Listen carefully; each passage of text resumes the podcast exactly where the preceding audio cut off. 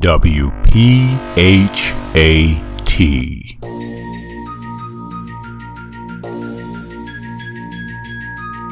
You're listening to the number one health and wellness podcast, the place where health and consciousness connect. Perfectly, Perfectly healthy, healthy and tone, tone radio, radio with your host, Darren McDuffie. And now, prepare to get fat.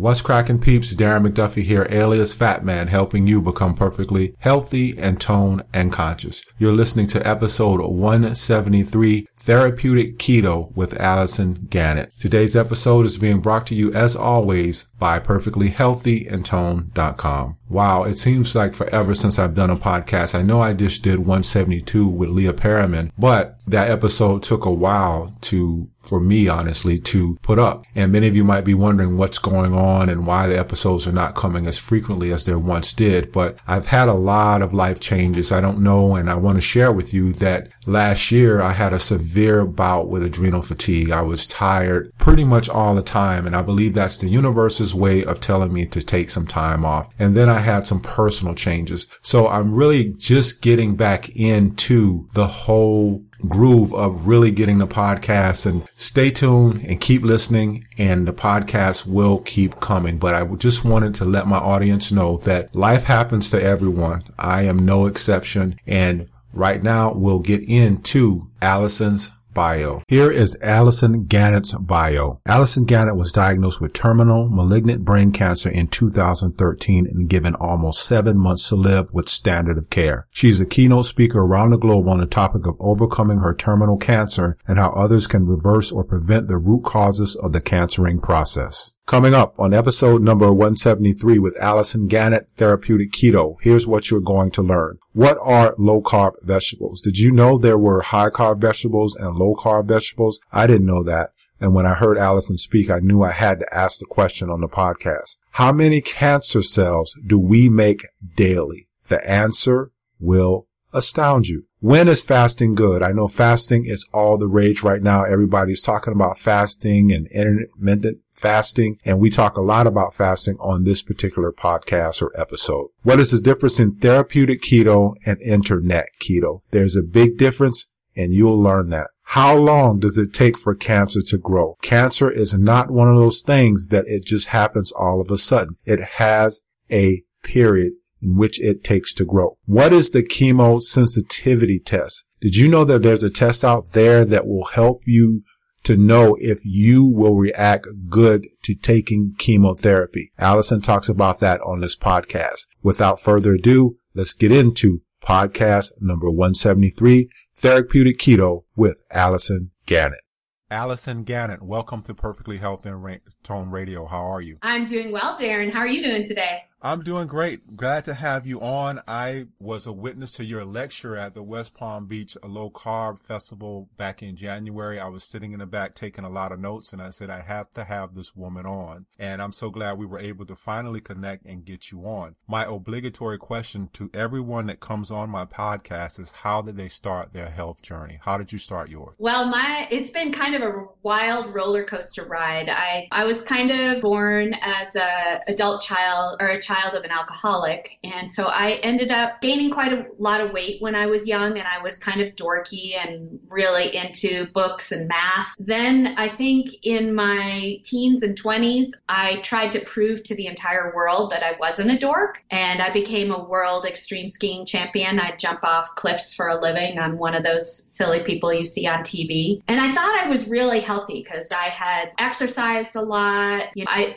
I was eating kind of whatever I wanted because I was exercising so much, but I thought I was a healthy person. And then, lo and behold, in 2013, I got diagnosed with terminal malignant brain cancer. I was given between six months to a year to live. And I realized at that point that the check engine light had been on for many years, but I had kind of chosen to ignore it. And now I was kind of facing death in I I knew that I didn't just want to prolong my life miserably. So I did have surgery. I opted not to have chemo and radiation because that it actually was shown statistically to decrease my life expectancy. And luckily I found this amazing doctor doing a lot of research online and with the help from a friend, Dr. Nasha Winters, and she just looked at my labs and she looked at my DNA and she said, you know, there's a lot of root causes of your cancer. And if we re- reverse them one by one, then you won't have cancer anymore. And I was, as a, a scientist, I'm a climate change scientist, so I think really scientifically. And so I really liked her approach of just focusing on, on the root causes and tracking my changes uh,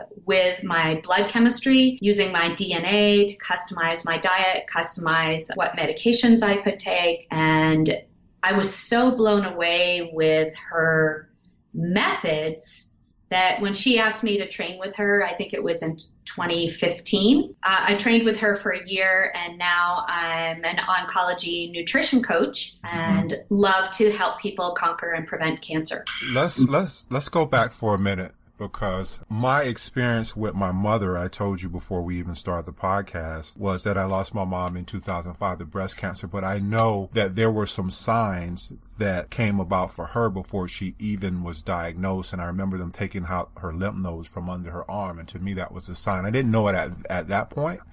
But now, as I know a little bit more about it and gotten more into nutrition, I knew that it was a sign for her to say something's wrong. But you mentioned that you had that check engine light. What were some of the things that were going wrong before you actually were diagnosed with cancer? Well, I think my whole life, if you if I trace back now, if I look at it objectively, I think before I got cancer, I would have said, "Oh, I'm really healthy. But looking deeper into it as a child, I had a lot of ear infections as a child, which would indicate that I was probably allergic to wheat and dairy at a very young age. Put on a ton of antibiotics as a kid. In, you know, in those days, you always suppressed fevers and colds. And I got shingles at 18, which um, my doctor Nasha said is like a surefire sign that your check engine light is on. I got Epstein Barr virus, mono, as everybody knows it, in my teenage, actually in my 20s. That's another sign that your immune system isn't doing very well. I had a lot of arthritis pain in my joints from all the skiing, but I thought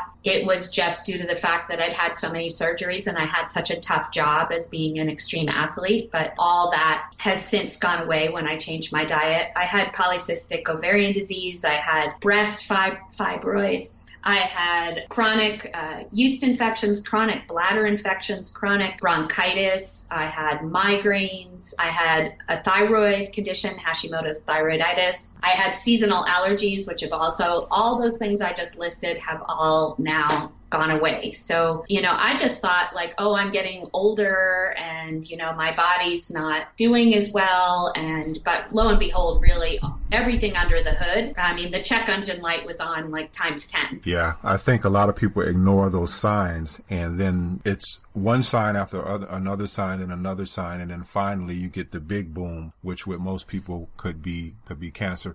But I wanted to go back with asking you about your diet because I know we share similar parallels of being athletes. And I can remember when the biggest thing for me was after a game in college, I would go into the locker room and we would have pizza and Coke waiting for us. And I would eat, I would eat like maybe a whole pizza by myself, a whole extra large pizza and then down it with Coke. What was your diet like when you were an athlete. And I, I remember from uh, your lecture, you were telling me that you were, you were saying that you were going into being a vegan, vegetarian, but what was your diet like when you were at the height of competing? Well, I was vegetarian for 16 years and I also tried vegan upon my cancer diagnosis because it was something I had read on the internet. But as an athlete, I could eat anything I wanted. I was the same as you, you know, I'd come back from a long workout or a competition and you know i could eat an entire large pizza and then you know i would sit down and eat a pint of ben and jerry's and i might even like open a second pint. Like you know i ate a lot. And being a fat kid as a child um, i now had exercise that could allow me to eat whatever i wanted which was kind of a blessing and kind of a curse. And then I started to clean up my diet in about 2009 before I was diagnosed. It, because in 2010, we actually bought our organic farm that we live at now, my husband and I, and we started growing and raising all our own food. And then I thought, well, now I'm now I'm even healthier. I'm everything I eat has been grown by our hands and all our animals we raise here all our vegetables, all our fruits. But, you know, I didn't know that like a peach had 27 grams of sugar. And, you know, I would, I could eat like four peaches a day when our peaches were ripe on the tree. So, unbeknownst to me, even though I had cleaned up my diet as far as chemicals and additives, and I wasn't eating at like Chick fil A, I still was not healthy on the inside. My blood sugar levels were really high. My inflammation numbers were really high my immune system was really low. So since then, I got diagnosed in 2013. I have been on a therapeutic ketogenic diet since 2013, since my diagnosis. And it has just changed my life. You know, all those maladies that I listed that just thought were old age or too much pro athlete or just genetics, they all went away. And and the cool thing that I do now is uh, as a diet coach is I customize my own diet due to my blood chemistry and my DNA and my health history. But now I get to do that for other people. And I really do think one of the mistakes we make as a culture is like what is the best diet? Like, I wish we'd just stop asking that question. Obviously, a diet low in sugar and carbs and low in processed foods is important, but how do we take it to the next level and really customize that diet for each individual person so that they can be optimally healthy and hopefully not go through what I went through and your mom went through? Yeah, we have that, that blanket approach, and I don't think that that works for anyone. And I think we have that uh, blanket approach for cancer as well. And a lot of people, mm-hmm. there are some people that do well with the chemo and the radiation, and then there's some people that don't do well with it at all. But what made you decide not to do the chemo and radiation? Because I know once people tend to get that diagnosis, they go into fear mode. And the first thing that's tossed out at them is cancer and, I mean, chemo and radiation. And then they go down that road without ever giving themselves a thought of an option. But what made you not go down that road? Well, and I'm not going to say that people shouldn't do chemo or radiation because, you know, what my doctor does is she looks at each client's DNA and each client's uh, blood chemistry, their tumor pathology, and their health history. And you can actually see, like in your DNA, whether you're going to tolerate chemo, how well you're going to do with things like radiation, how well you're going to do with certain like immunotherapies or different kind of clinical trials. In my case, my DNA did not pro- process chemo well, did not process radiation. Also, my doctors, even though they told me that I had to do surgery, chemo, and radiation, they they didn't tell me that even if I did all three, that I was going to die. That people with my type of cancer just don't live. And I found that out on the internet because my doctors weren't completely, in my opinion, honest with me. And when I found out that if I did all those things, surgery, chemo, and radiation, and had really low quality of life, that most likely I wouldn't make it anyway. So I wanted something that was going to give me a long, happy life and die of old age. And what Dr. Nasha was saying of working towards my optimal health, and if I had my optimal health, then my body is going to be able to prevent cancer from occurring and and also working on killing um, any cancer cells that are in the body.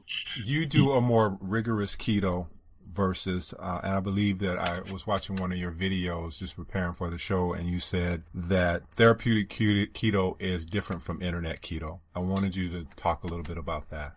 Yeah, the way I def- define therapeutic keto is when your ketones are somewhere between three and seven and hopefully eventually over time you get your blood sugar in the 50s and 60s maybe on a bad day in the 70s so most people on internet keto they or they tell me they're keto um, and then i say okay well test your ketones And when they finally do, most people's ketones are something like 0.5, like quite low. Mm-hmm. And that works perfectly fine for things like weight loss keto but it doesn't work very well if you've got some kind of disease that you're trying to fight, such as diabetes or heart disease or cancer or Alzheimer's. You need to have high levels of ketones. You need to have really, really low levels of blood sugar. And then on the other side of that, internet keto to me seems to be like sausage, cream cheese, and heavy cream. There's not much attention paid to the food quality. Everything that I I eat and recommend for my clients is grass fed, grass finished. Everything's run through the Safe Seafood list on EWG.org. Also, trying to get five to nine cups of vegetables into the diet that are organic and chemical free. And so, very, very high emphasis on vegetables. And then using the DNA and blood chemistry to look at potential downfalls for each person. You can see in DNA, like if you can process dairy, lactose, or if you can process casein, which is in dairy, or how you process proteins. Should you eat red meat or should you not eat red meat? If you have a gene called HFE, which is like genetic hemochromatosis, then you might be a really good vegetarian. But if you have a gene that's the opposite of that, like myself, I need to actually eat more red meat than most people, most clients that I have. So, dairy, protein, and then really interesting is how we process different types of fat. Some people are going to process saturated fat like coconut oil, uh, butter, lard, tallow, things like that. They're going to process that really well. And then some people, like myself, I have a gene called ApoE4. I also have another gene called ApoA2. Uh, sorry, I don't have ApoA2. I have ACSL1. Um, mm-hmm. I have a bunch of genes that don't process saturated fats very well. So I have to be a lot of monounsaturated fats.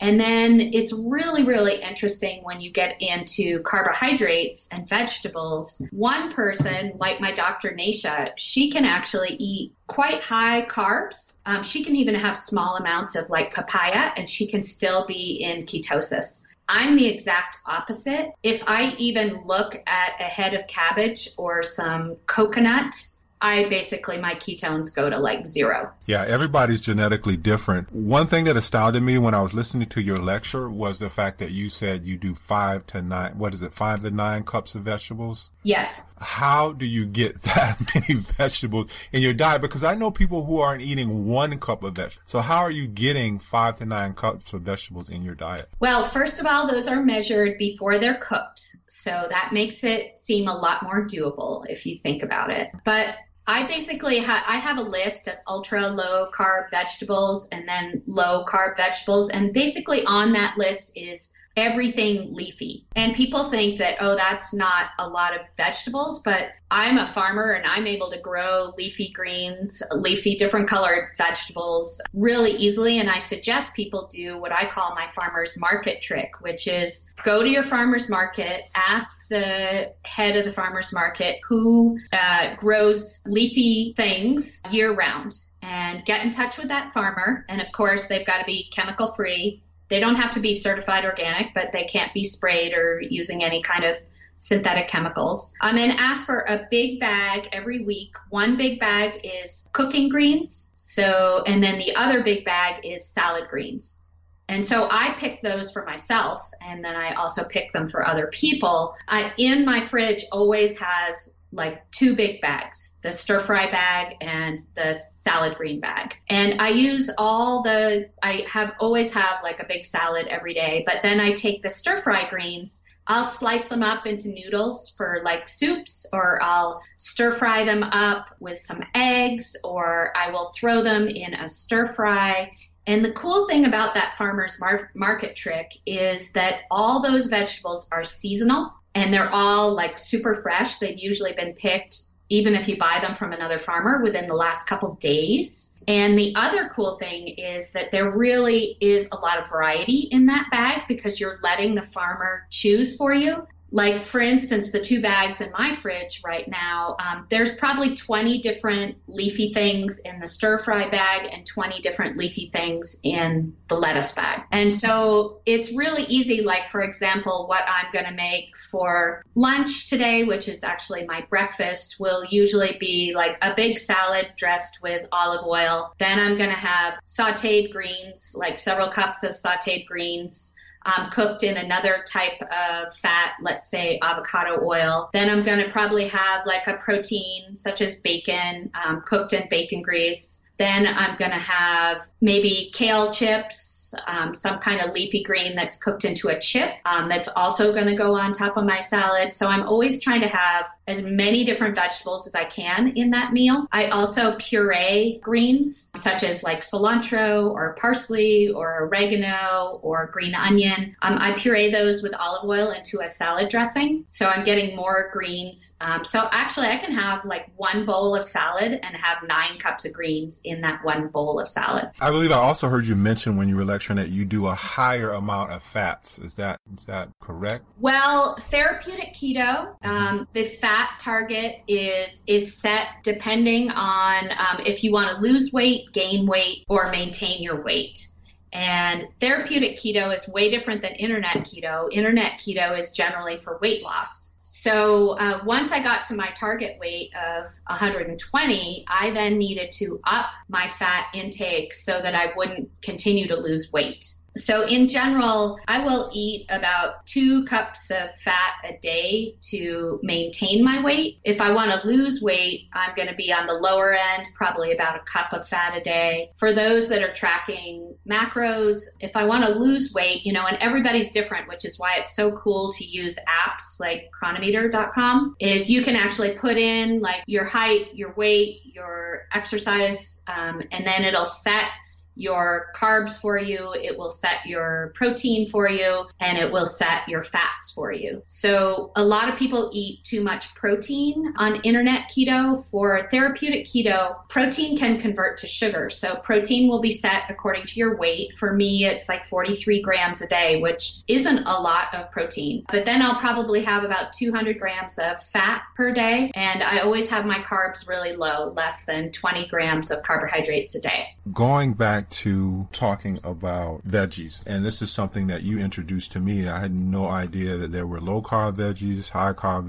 veggies, and medium carb veggies. It was just like new terminology when I was listening to your lecture. But talk about that as far as what's a low carb for vegetables. And one of the things that I think people tend to do, because I know I used to do this, I would throw vegetables into a category all their own without really, without realizing they were carbohydrates. So right. I, yeah, I wanted you to talk about that that and then talk about the low carb veggies, high carb veggies, and, and medium carb veggies, because that was totally new to me when I heard it from you when you were lecturing in West Palm Beach. Yeah, I think the easiest way that I try to explain it to people, um, because including myself, when I was growing and raising all my own food, you know, I was eating all my vegetables out of the garden and I was eating my fruits out of the orchard. And I just, I really didn't, to me, I didn't eat any sugar you know, because to me, I wasn't eating like a Snickers bar. So I didn't realize that a peach could have more sugar than a Snickers bar, or that a slice of whole wheat bread would keep my blood sugar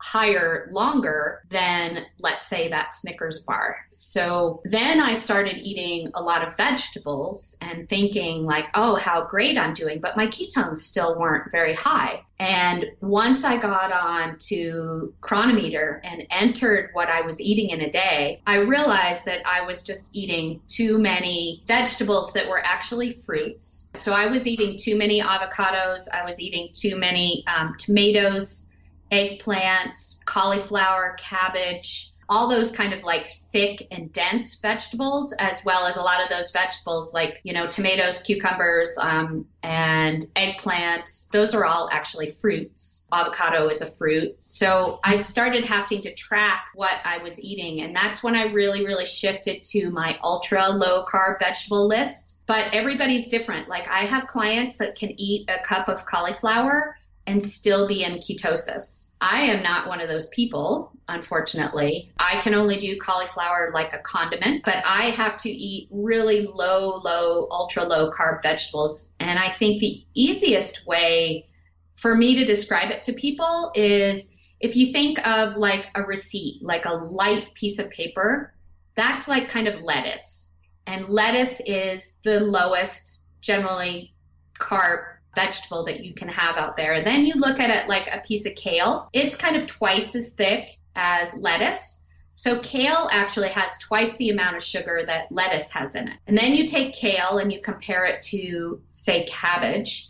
Cabbage is much thicker than kale. Kale cabbage has twice the amount of sugar that kale has in it. And then you compare like cabbage to like broccoli. Broccoli's a lot thicker and denser than cabbage, so broccoli has twice the sugar, give or take, than cabbage. And then you compare like broccoli to like a tomato or an eggplant, and then you're talking about doubling the sugar again. So if you can kind of think of the density of vegetables and stick to the light and thin ones, if you're having troubles getting your ketones high enough, if you stick to those ultra low carb veggies, um, then your ketones will go higher. So you're, I get the vegetables, so you're eliminating fruit altogether because it, it raises the blood sugar. Is that a correct assumption? Yeah, you know, again, everybody's different. Uh, right. But for anybody that's dealing with keto for cancer, to start with, we're going to stick with 20 grams of carbohydrates. And if you're trying to get nine cups of vegetables, into your 20 gram budget. Pretty much, you know, there's 11.8 grams of,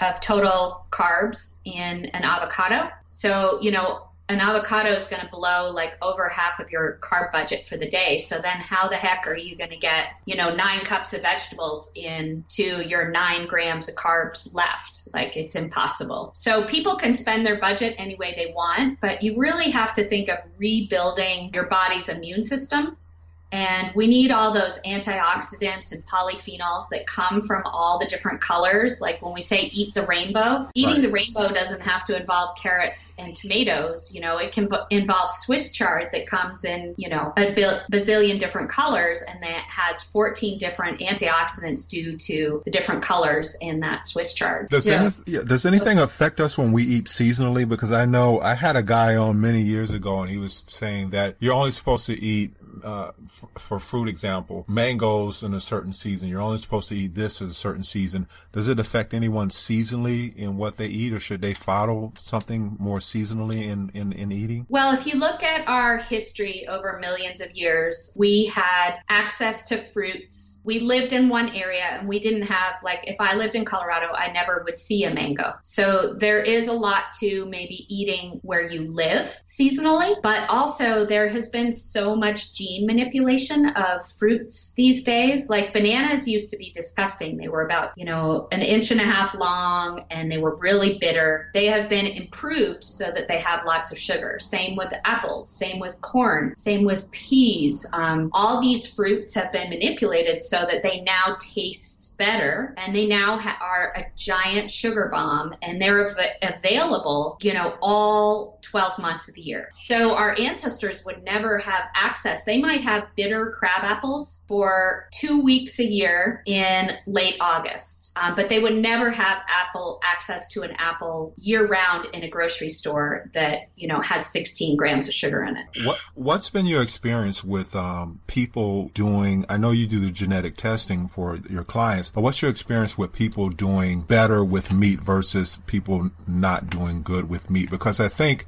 well, I remember I wrote read a book or was doing some research uh, Donald Kelley. He was a dentist uh, way back who came up with these cures for cancer and his first thing was, hey, take people off of meat. And then later on, he discovered there were some people that did better with meat in their diets when they had cancer. So he kind of changed his tune, but I was interested in what you see with working with clients or some, is it 50 50? Is it 80 20? How does that work? There's no rule of thumb. Every single person is totally different. If you combine their tumor pathology with their DNA and with their blood chemistry, it gives me a clear picture of where their protein level is at. In in labs, we, you know, I aim for a very specific number in their protein target. And so then we customize their cronometer, their food entries, and then they eat that amount of protein. And then we retest their labs and see if how their numbers are looking. You know, you're also looking at numbers like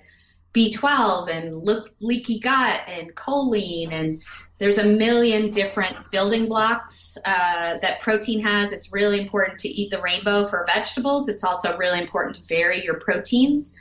But you can look at your DNA, and the DNA will give a pretty clear picture of what proteins you can digest and what proteins you cannot digest very well.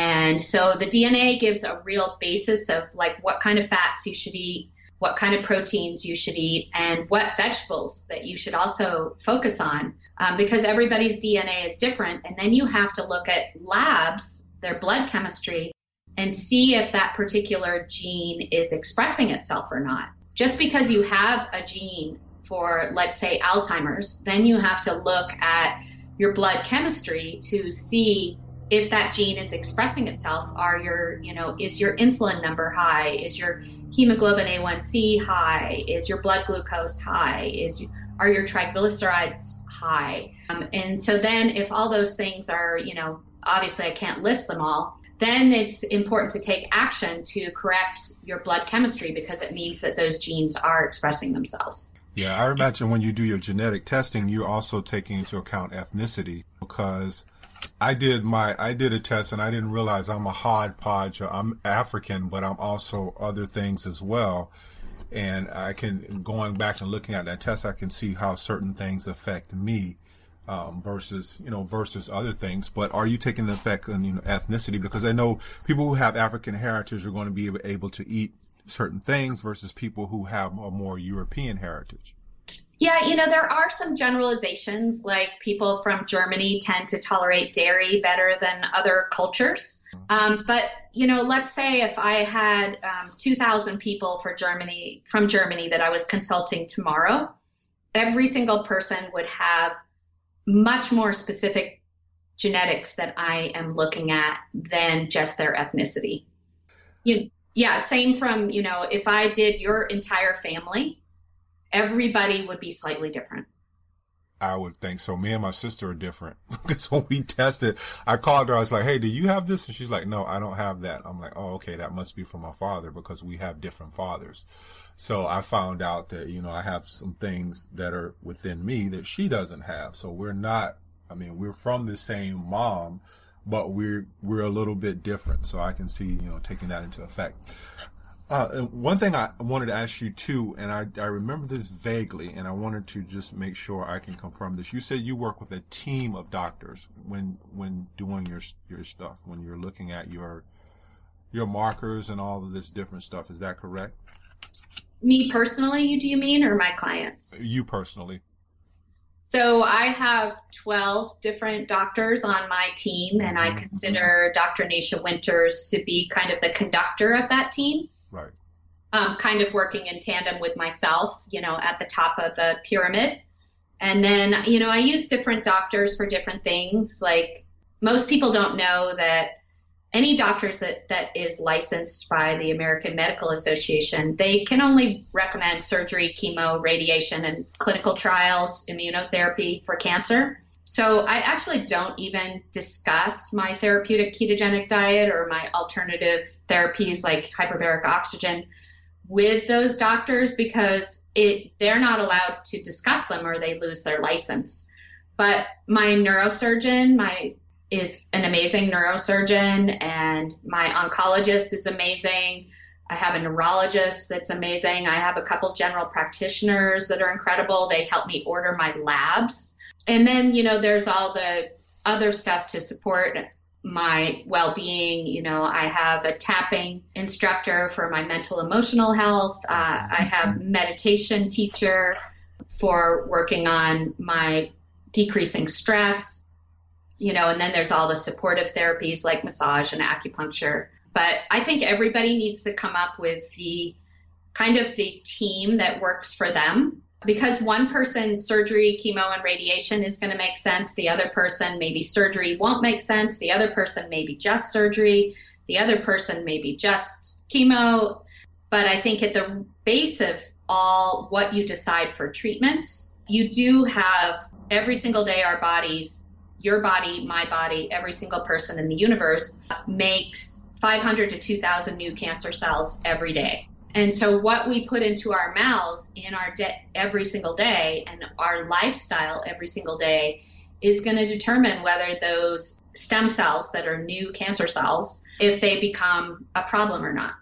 It, it seems to me like, and I don't know about you, Alison, but it seems to me like more and more people are being diagnosed with cancer. And this is going back to something you said earlier. And I believe that it's, it, it kind of relates to what we're eating. A lot of people are eating a lot of processed food. Most people are eating stuff that's not sourced properly. Like I know that you, you grow your own food. You kind of grow your own animals. What, what is your feeling on that? And how many are you seeing an increase in cases of people that are coming to you or looking to you to work with you to to uh, deal with cancer?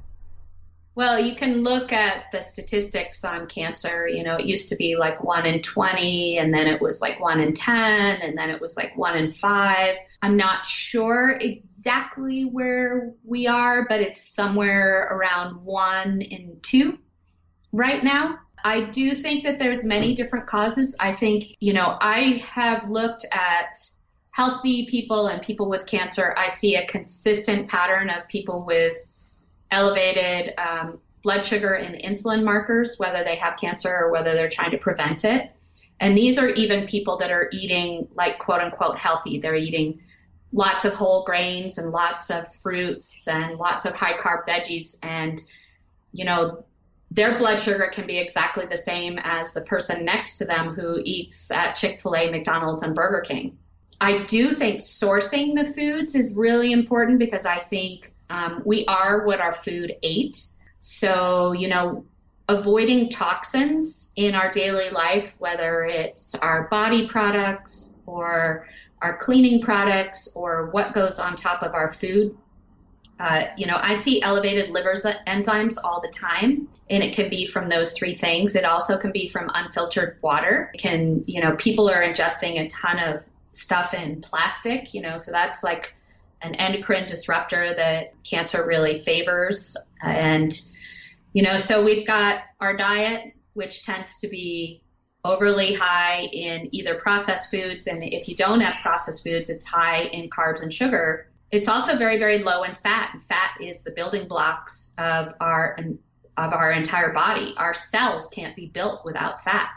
And when my whole life I ate the low fat diet because I was told that it was the right thing to do.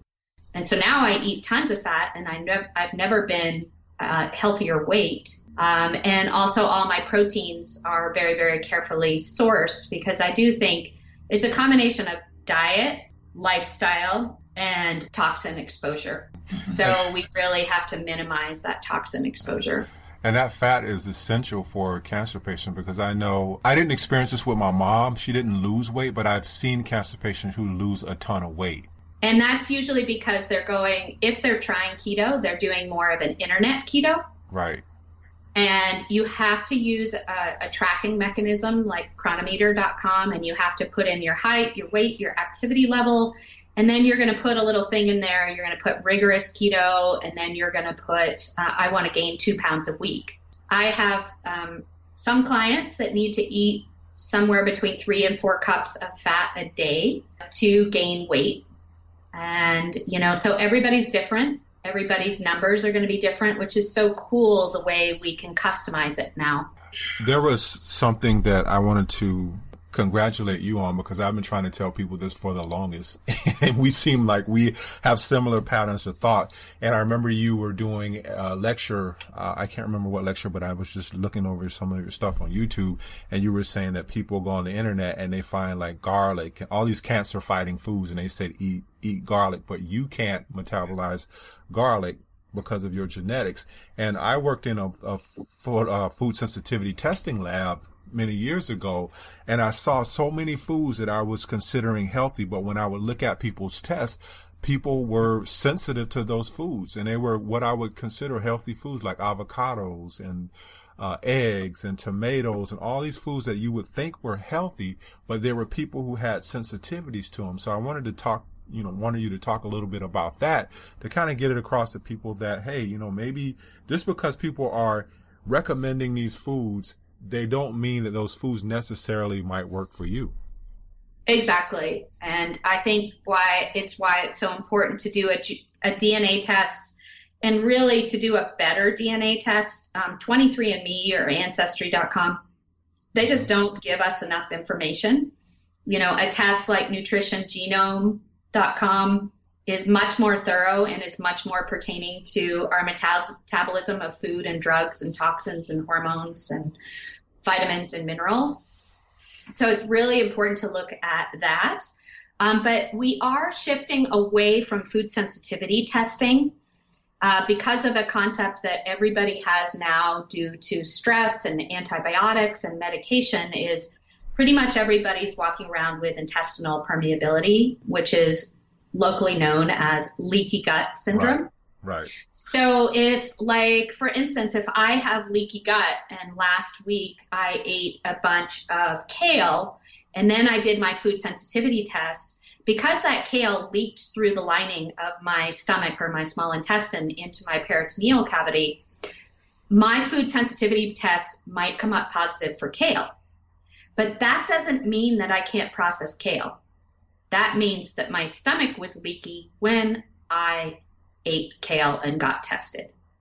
So more and more we're shifting away from food sensitivity testing, the IgG and the IgM, and looking more towards genetics. So if I look at kale genetically, anything that's a cruciferous vegetable, brassica family, broccoli, kale, cauliflower, cabbage, those all have a lot of sulfur in them.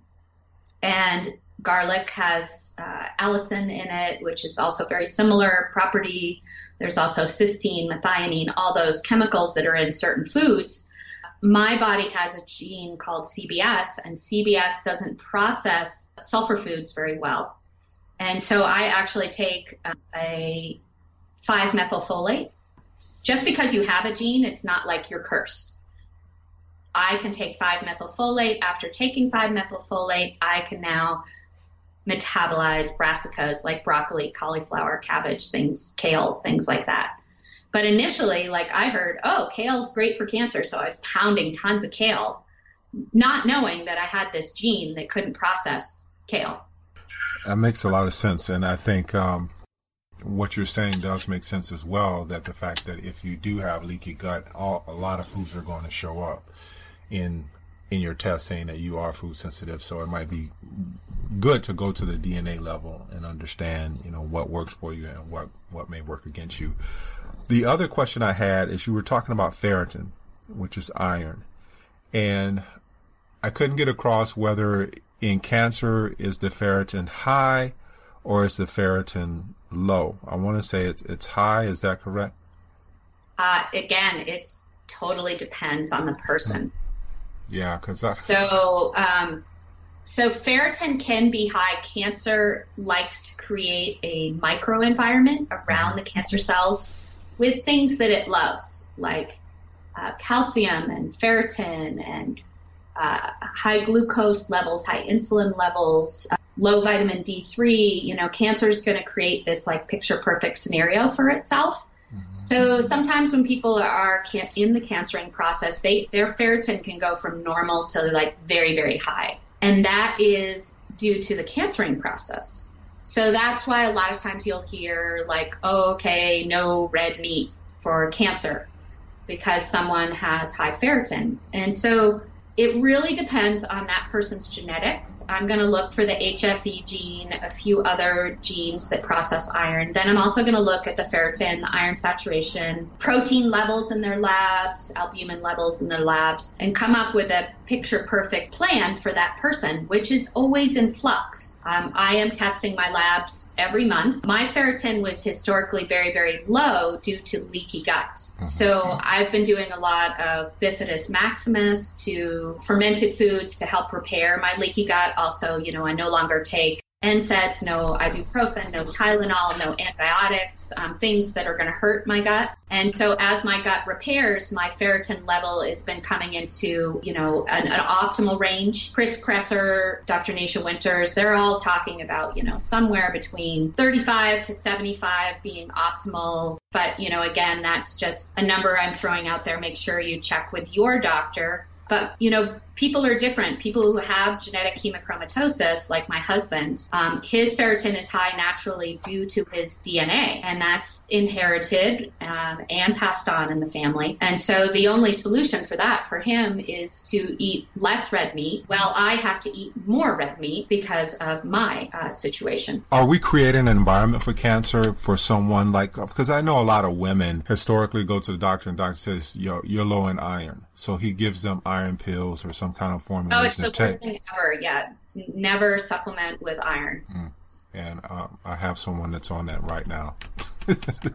yeah, I mean, I have seen Dr. Nasha put people, you know, that have like crazy, crazy low ferritin. She has a very specific type of iron that she only uses rarely. You know, it is much better to get that from your food. But I would say, you know, I would see about half of the people have really, really low ferritin and about half the people have really, really high ferritin. But then you've got to dig deeper. You've got to look at, you know, what kind of meat are they actually eating? Is it fed with GMO corn and soy and covered in toxins, all that corn and soy, and then it's eaten by that cow. Those things, like things that are injected into meat, like antibiotics, also uh, growth hormones are injected into conventional meat in the grocery store if you're not buying organic. And so, those growth hormones, when you eat that meat with growth hormones in it, cancer adores that because cancer loves to grow. And so, you're putting a growth hormone into your body. So, it's super, super important that you know what your genetics are, you know what your ferritin level is, you know what your protein level is, and then you eat accordingly, and then you make sure you eat clean, healthy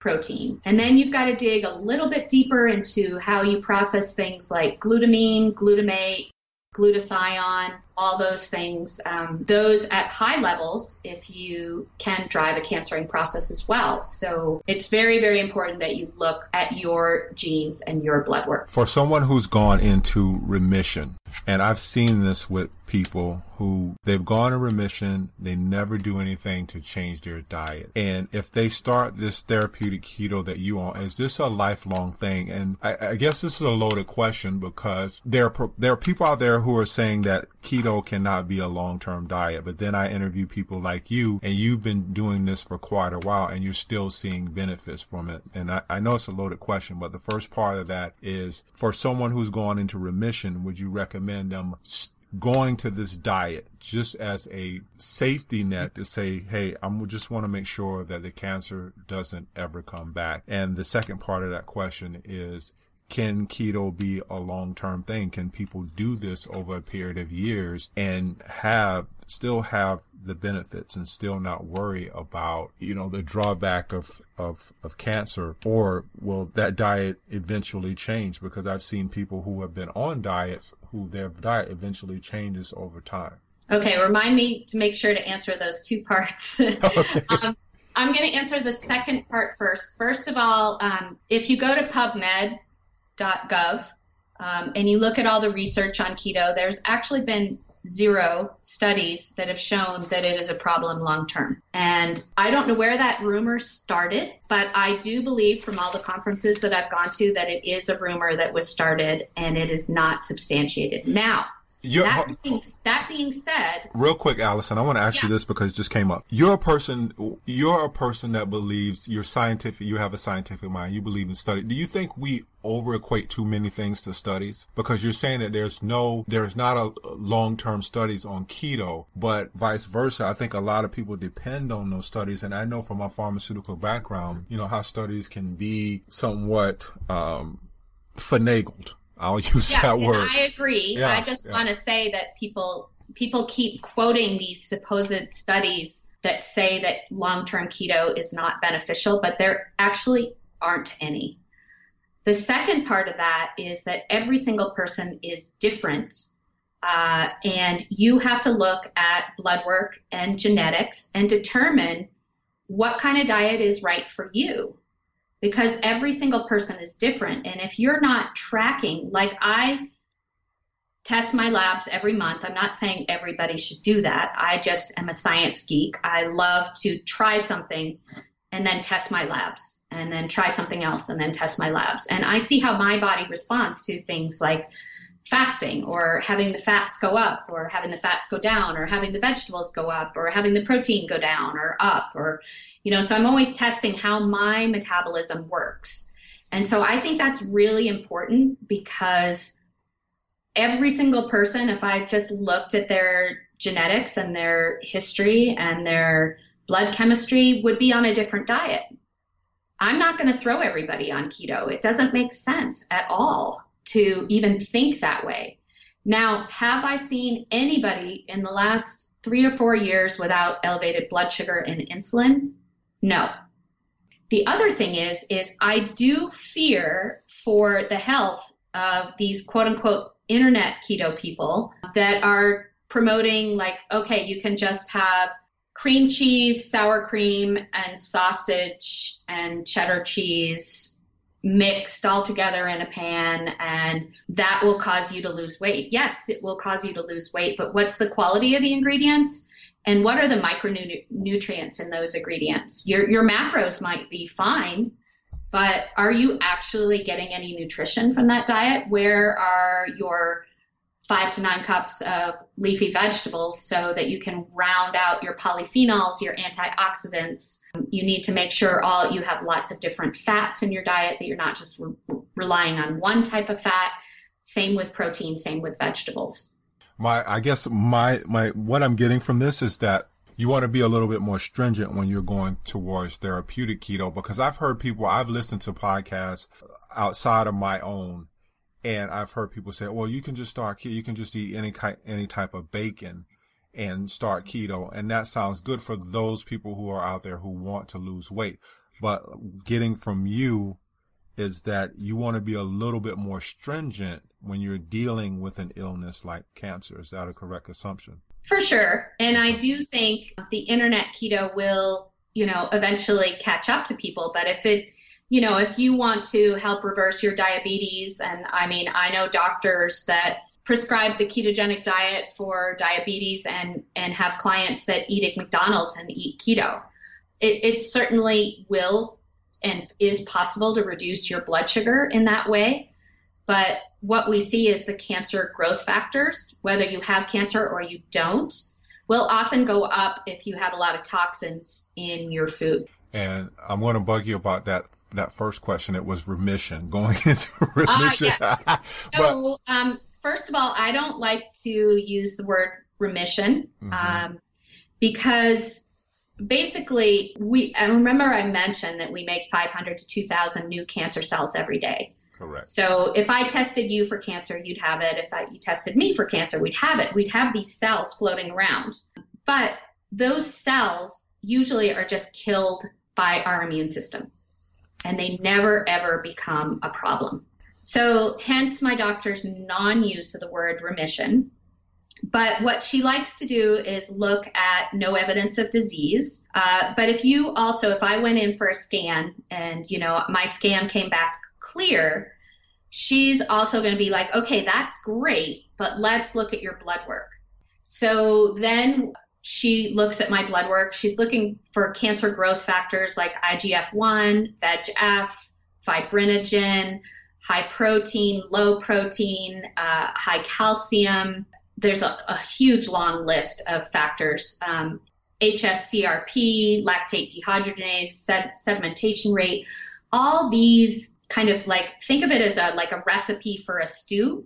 If you have enough of those growth factors be high enough, then you might come back negative on your scan but your body so you the doctors would say you're in remission but your body is still like inflamed and has a lot of cancer growth factors. So i always like to look at my body and my clients bodies with that critical eye. Is there anything here in your labs that given time could become a cancerous pro- process in the future Last question for you, Alison. You've gone through this process and you had clients who are going through this process. Given that I go to the doctor Monday and I'm diagnosed with cancer, what are some of the steps that I want to take in order to ensure I have the best possible outcome for recovery? Oh, that's a tough question. I think the biggest thing is to take a deep, deep breath and get informed. And getting informed is difficult these days because I think there's a lot of, like you mentioned, people are saying like, eat this, do this, do that. And it's, it's not customized at all. Every single person's diet needs to be different. Every single person's lifestyle changes need to be different. Every single person has different toxins in their life that they need to get rid of. So I would say take a deep breath. Usually, cancer takes seven to 10 years to grow. In my case, it took probably about 20. So all these doctors are sitting there putting the fear of life and death in your hands, saying to me, like, to my clients, if you don't get in, you know, all these treatments tomorrow, you're, you know, you're going to have a lower chance of success. Well, you've got to remember that they can only prescribe surgery, chemo, radiation, clinical trials, immunotherapy, um, and they lose their license to talk about any of these futuristic things. Now, you can do conventional care with the futuristic things, with some alternative medicine. You're going to need to come up with your team, your recipe for success. But you want to get a first opinion, get a second opinion, get a third opinion. You know, send an email to me about coaching and customizing your diet. I would set you up with Dr. Nasha Winters so that she can work on your customized treatments. There, I think we have this we're just put in this massive fear mode like you talked about where we're mm-hmm. really really scared and we really want to feel like that we're doing the right thing fast enough and you know if we don't get into chemo tomorrow then we're going to die well i mean if the cancer's been growing from years and, or even decades, like take a deep breath, do some research, you know, have your doctor, if your doctor hasn't run a chemo sensitivity test, you know, if they don't even know what that is, then you need a different doctor. And you know, my doctors didn't even look at my DNA before they recommended chemo. And then uh, we actually now have a really specific test where we can test your DNA's response to all the different types of chemo drugs and immunotherapy drugs. Mm-hmm. So before you even go into doing one of those, you can find out which one you can process and which ones you can't. So try to take a deep breath. I know it's hard. Um, and a great book out there for, um, she's not as up to date on the diet aspect, but she's really, really good at being your own cancer advocate. Is uh, Sophie Sabbage, and it's called the Cancer Whisperer. And you know, there's there's a lot more than just diet. We've got to look at all the factors that go into the cancering process, and there's so many factors. Alison, it's been a pleasure interviewing you. I know that you have a website because that's how I got in touch with you. Tell the audience um, about your website. Uh, it's AlisonGannett.com, A L I S O N. G is in George, A N N is in Nancy, E T T as in Tom.com. Um, you can email me from there. I am going to warn everybody that there's pretty much no one doing this DNA and blood chemistry and diet uh, client history as far as diet coaching out there. So I'm swamped. Mm-hmm. And I do have a team of uh, four other gals that work with me. So between us, we'll try to get you in. But I do warn you, I'm busy. but I guess it's a good thing. You know, I love the fact, um, I think the awesomest, I remember you saying in on your website you said your mother's death from cancer saved you and it was your rebirth. Mm-hmm. And I just want to say that I think I, I would never change a thing. The cancer has been the biggest gift that has been given to me. I mean, not only do I have a fabulous new career, I loved my life before. It, my love was life was amazing, but it's like 10 times more amazing now. Um, I'm a much more balanced person. And I also feel like such a strength from knowing that I am moving towards optimal health. You know, in the first couple years, it's like, oh, you're in a panic mode, putting out the fires. But now I'm just like, okay, how can I make my thyroid work the best that it can possibly work? How can I make my immune system work the best it can? Um, how do I get more toxins out of my life? How do I get my inflammation down? How do I balance my hormones? How do I um, decrease my stress? Um, I'm always working towards another layer of optimal health. And I never would have had that if I hadn't had to go through this. Mm-hmm. I always say the the worst. I always say the worst things that happen happen to us are the things that happen for us. That's always been my saying. Oh, that's that's phenomenal. Yeah. I love. Yeah, a lot of the things that we go through are there for for our growth. And um, I, I don't think I'll ever be doing this podcast if it wasn't for my mom and what I experienced with her. And even my, my time in the pharmaceutical industry was just mm-hmm. uh, an, an, added, an added thing for me to be able to be able to transfer this stuff to people so they can learn uh, a lot more about about their health. So, Alison, I know this is Saturday. It's my, one of my rare Saturday podcasts. I wanted to get you off, but thank you so much for being on Perfectly Healthy and Toned Radio. I really enjoyed the interview. Well, thank you so much, Darren, for getting the word out. Um, it's thanks to people like you sharing your story, who then reach out to me, share my story, and you know we're going to change the world one person at a time. And right spread our gifts. And I'm going to go check and see if uh, our cows are giving birth. Yep, you did say you had a cow giving birth. So, all right. Thank you so much, Alice. All right. Have a great day. All right.